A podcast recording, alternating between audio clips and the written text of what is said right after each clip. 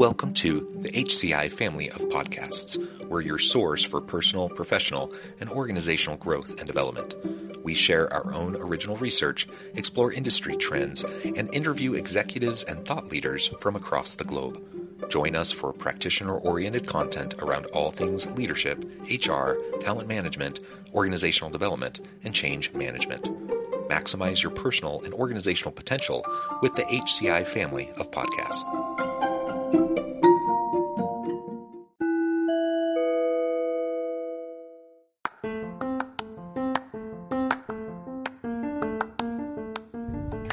Welcome to the podcast. In this podcast episode, I talk with Jaime Dunaway-Seale about unpacking Gen Z salary expectations.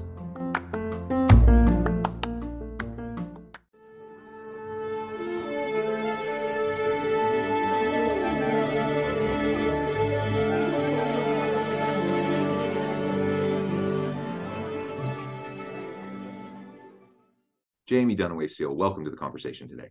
Thanks for having me. It is a pleasure to be with you. Welcome back to the podcast. We've talked before, and you always have great insights. Today, we're going to be talking about a recent report and data analysis that you've done unpacking Gen Z salary expectations. And I think from a comp and benefit standpoint, from a strategic. No, I think that sums it up pretty well. All right, very good. And remind me, where are you located? I'm located in Dallas, Texas. Wonderful. Texas. I'm joining you from uh, the Salt Lake City area in Utah. Now, Jaime, as we get started, why don't you share a little bit of just background around this analysis, the survey results, and the report? Like, why why this report? Why now? Um, why is this something that you were focusing on? Right. This is the second edition of this report.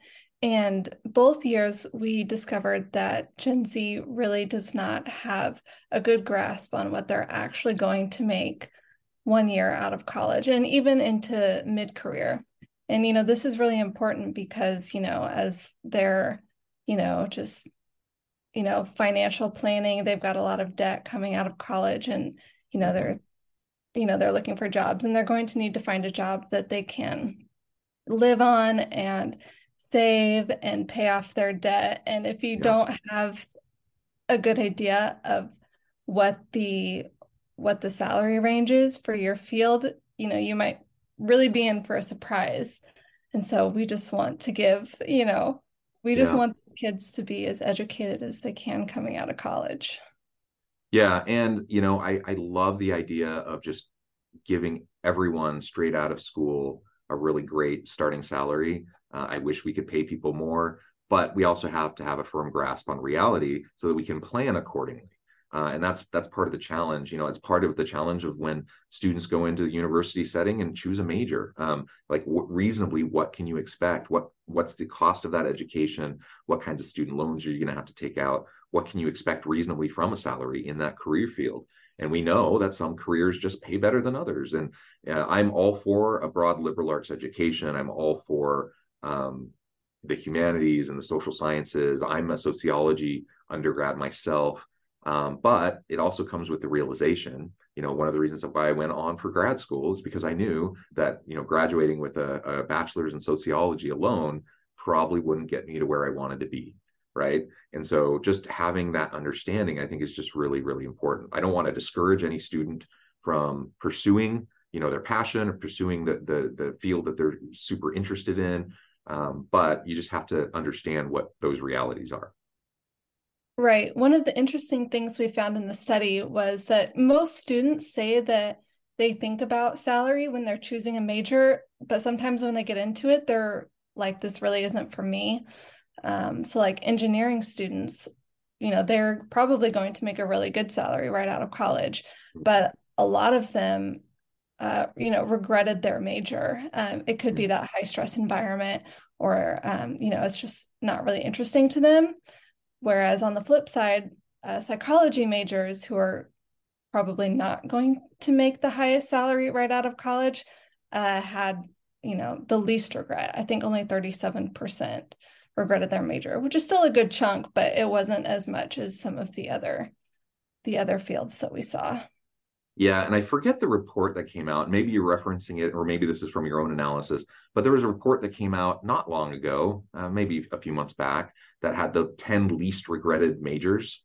Um, is that what you're referring to, or did you do your own analysis there? Right. This was from our own analysis. Okay. And, you know, it's, it is interesting, like, you know, to some extent, um, you know, if you have a good salary, like, you know, you're, you're going to be less stressed financially, but you also like money doesn't buy everything. It doesn't buy, yeah, you know, complete happiness. So sometimes it really is worth, um, you know, following your interests and following your passions.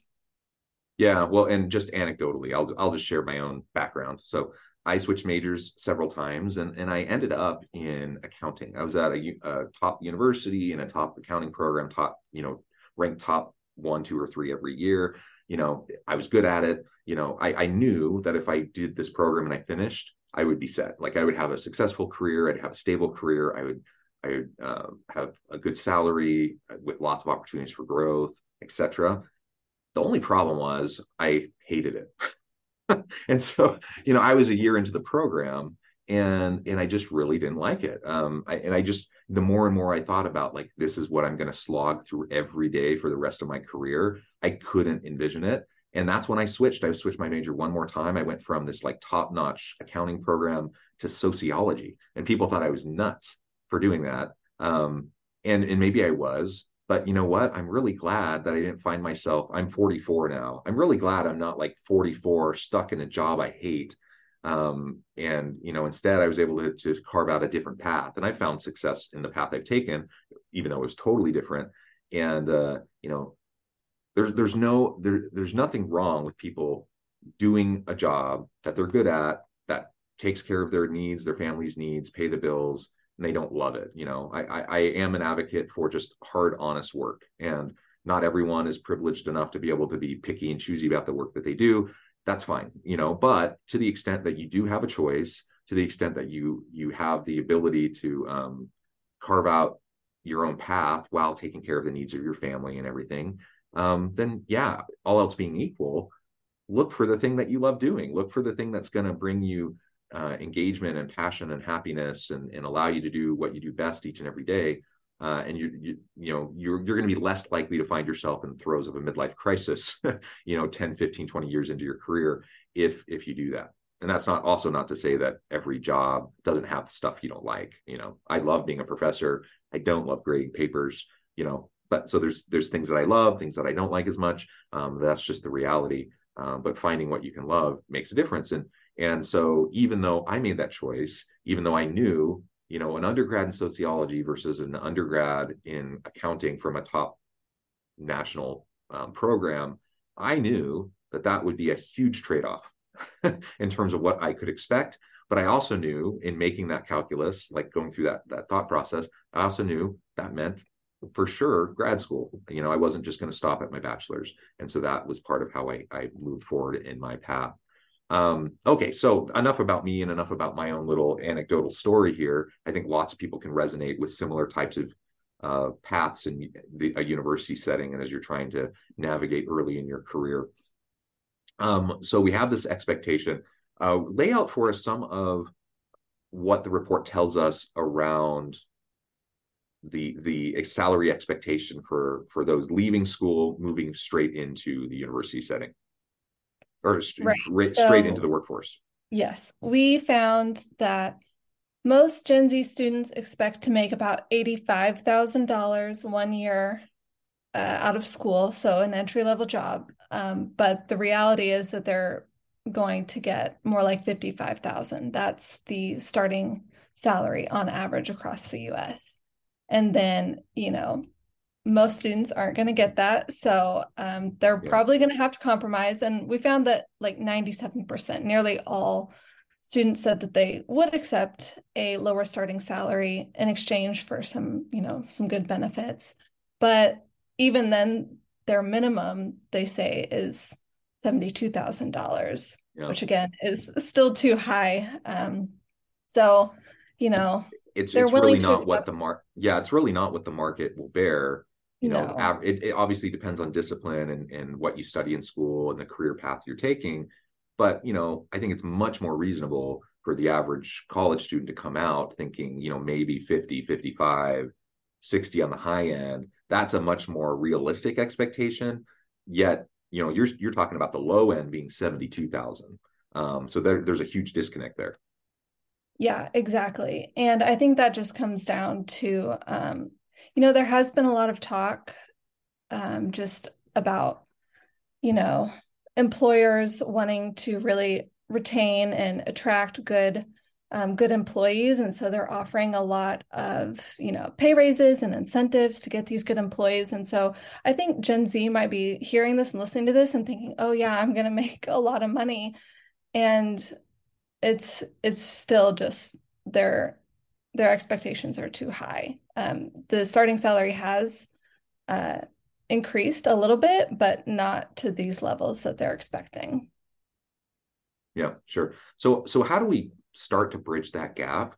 Because i mean that's not good for anyone. If if if an incoming early career professional has an unrealistic unrealistic expectation like that they're going to get super frustrated in the job search. They end up eventually they're going to have to kind of re-establish you know their expectations They're going to end up taking a job that's paid way lower which means they're probably going to enter the workforce and start in, in that first job probably feeling unfairly compensated, probably um, a little discouraged and frustrated around what they're making.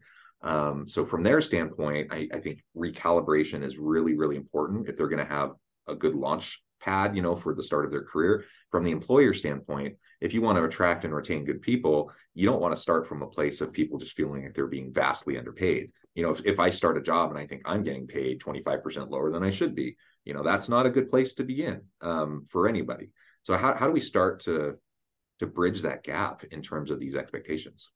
Yeah, I think that's a great question. And I think it starts with education, like these colleges, uh, career centers, they they really need to to help students figure this out by providing lots of resources. And, you know, to some extent the onus is on the student. Like they need to um, you know, talk to their professors. Like a lot of times, like I majored in journalism, like you know, my professors were very clear about what I would probably make uh, right out of college. Um, so just you know, ask ask their teachers if they'll do if they do an internship.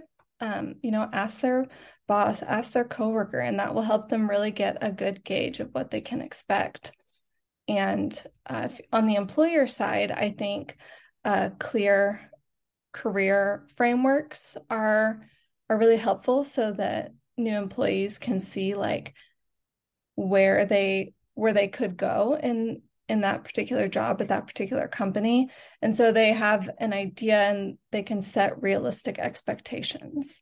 Just having that that dialogue is going to be really important uh, in the university space. You know i want my students to have, you know, uh, we talk about realistic job previews all the time. I'm in the HR space. So we talk about realistic job previews from a variety of angles, just from an HR perspective. Certainly part of that means just what is realistic for you as a student leaving this program. Like we think we prepare our students really well. We think we launch them well. We think they're going to be able to have success. But you know, if you think you're going to leave and magically get that 80 grand a year job without a master's degree, I, I think you're probably smoking something. You know, it's it's just not going to be the reality for like the vast majority of students. It's possible, but it's it's just probably not going to happen. So, you know, with that said, you know, the on the professor side, on the advising side in the university setting, we just need to be realistic with our students and and be clear in set, helping to set those expectations. Um, and on the employer side, I think we need to be crystal clear uh, when we're going through the recruitment and the the the screening and the selection and the interviewing process be be transparent. You know that's something i feel very strongly about that we should have less of the opaqueness around hiring salary benefits that are offered with the position. I think we should be transparent in job postings let people know right up front what um, what the range is and what is reasonable for this position so that people don't waste their time they don't waste your time going through the whole interview process trying to get a job and then realizing oh this is 20% less than i expected. Um, you know i see that all the time. So on the employer side think about the applicant experience. Think about the the bringing this new person in. And if it, if it was you what would you hope for and what would you expect? And and act accordingly. Uh, i don't think employers are malicious ever in in trying to like pull one over on people they're bringing into the uh, to the organization. But I, I do think they often are not as transparent as they could or should be. And and it's not malicious but it is it's just a lack of attentiveness and it's a lack of really thinking through you know what would i want if i were in this position looking you know to join this company? And most people would say yeah i would like some clarity around what the pay actually is what the benefits are i'd like consistency in how that's discussed throughout the process so that if i do get selected i can get onboarded and it's going to be a relatively smooth process and and i can start from a positive place of feeling good about where i'm at not feeling like I had to settle, not feeling like I got cheated from day one at this company. Yeah, I do want to piggyback on what you said about uh, including salary ranges on job applications. I think that's really important. Um, again, so just no one is wasting their time. And uh, just, you know, personal experience that I've had in HR and recruiting is like, I know that our company includes the ranges on the applications and the feedback that we've gotten from applicants has been really positive they say that's one of the best things that you know that they experienced uh you know going through our recruitment process. And so i that's another just really great way to to attract um, you know the best employees. Good. Well what are some of the other uh, results that come out of this survey?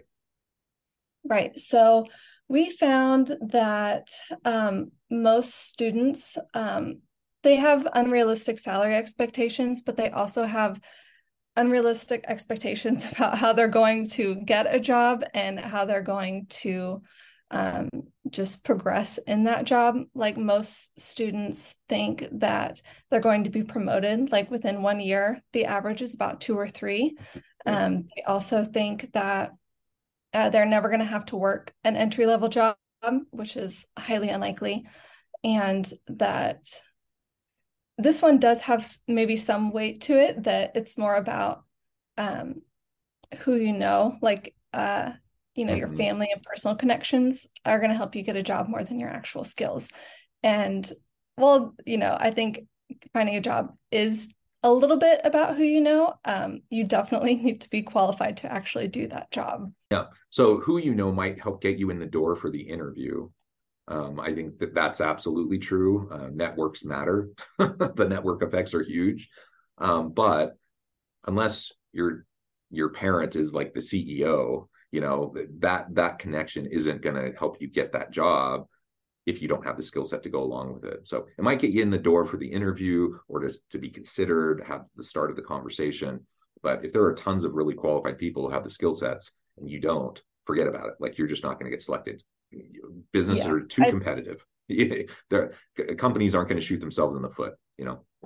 Exactly. I think it's really important to build those skills, like those practical skills as a student, because, you know, you're your resume only is going to get you so far. Like it's important to have a good resume, um, but you you want to show them the practical skills and you know projects that you have accomplished as well, not just like oh I have a 4.0 GPA.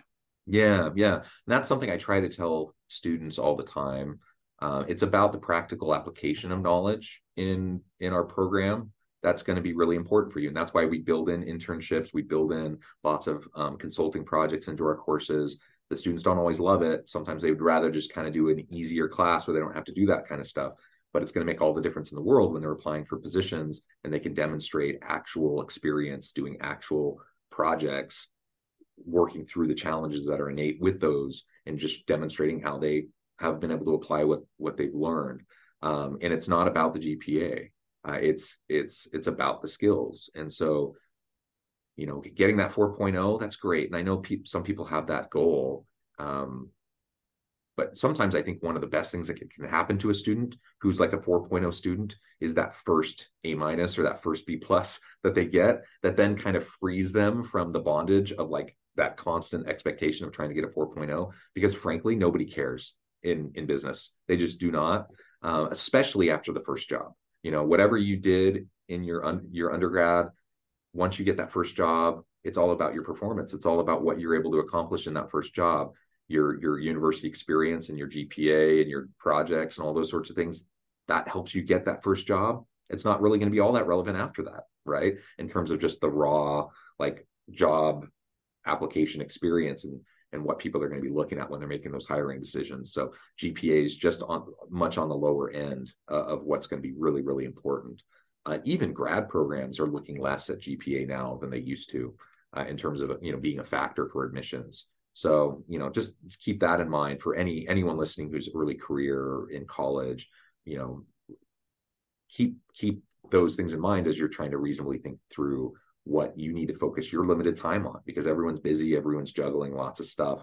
College students today you know at least at my university it, it, you know the call the average college student today is different than maybe the, the average college student a generation ago. Many more of them are working a lot, a lot of them are non-traditional a lot of them have families um, they're juggling a whole lot of stuff. It's not just like going to college for four years and just like going through your classes that at least at my university that's not how it is for almost anybody. So you know just recognizing how you're going to prioritize given limited bandwidth limited time and resources um, is important you know as, as you're making the calculus uh, towards your future. Um, well very good. Anything else that you would like to highlight from this report that I, that you think is really important in terms of gen z expectations in the workplace yeah, I think just one last thing is, you know, you talked about earlier just kind of starting out from a state of disappointment. And, you know, we we do see that in our study. Um, gosh, I hate to end end like this on a downer. Um, but you know, when when students kind of are faced with reality, they're like, oh man, like they're they're really they really are disappointed. Like a lot of them think they're going to have to get a second job, you know, move back in with their parents. They're not going to be able to do like all the fun things that they want to do um, as an adult. So I think that this just really reiterates that um, the education is is really important. Uh, as we wrap things up today, I just wanted to give you a chance to share with the audience how they can connect with you, find out more about your work, your team, and then give us a final word on the topic for today. Yeah, so anyone who wants to read the full report can go to uh, realestatewitch.com slash slash research and they'll find this study as well as um, all of our other reports. And they can connect with uh, me at Jaime Dunaway on Twitter, as well as um, at Clever Real Estate. And, uh, you know, as for a final word goes, um, you know, I think that um, this report is, you know, we all we all kind of like to dunk on other generations We're like oh you know uh, i can't believe that they believe this but um, you know i think that it's just we need to have you know we need to be helpful and we need to try and prepare these students as best as they can coming out of college yeah well said jaime thank you so much it's been a pleasure. I encourage the audience to reach out, get connected, find out more about what Jaime can do for you. Check out the report and other resources. And as always, I hope everyone can stay healthy and safe that you can find meaning and purpose at work each and every day. And I hope you all have a great week.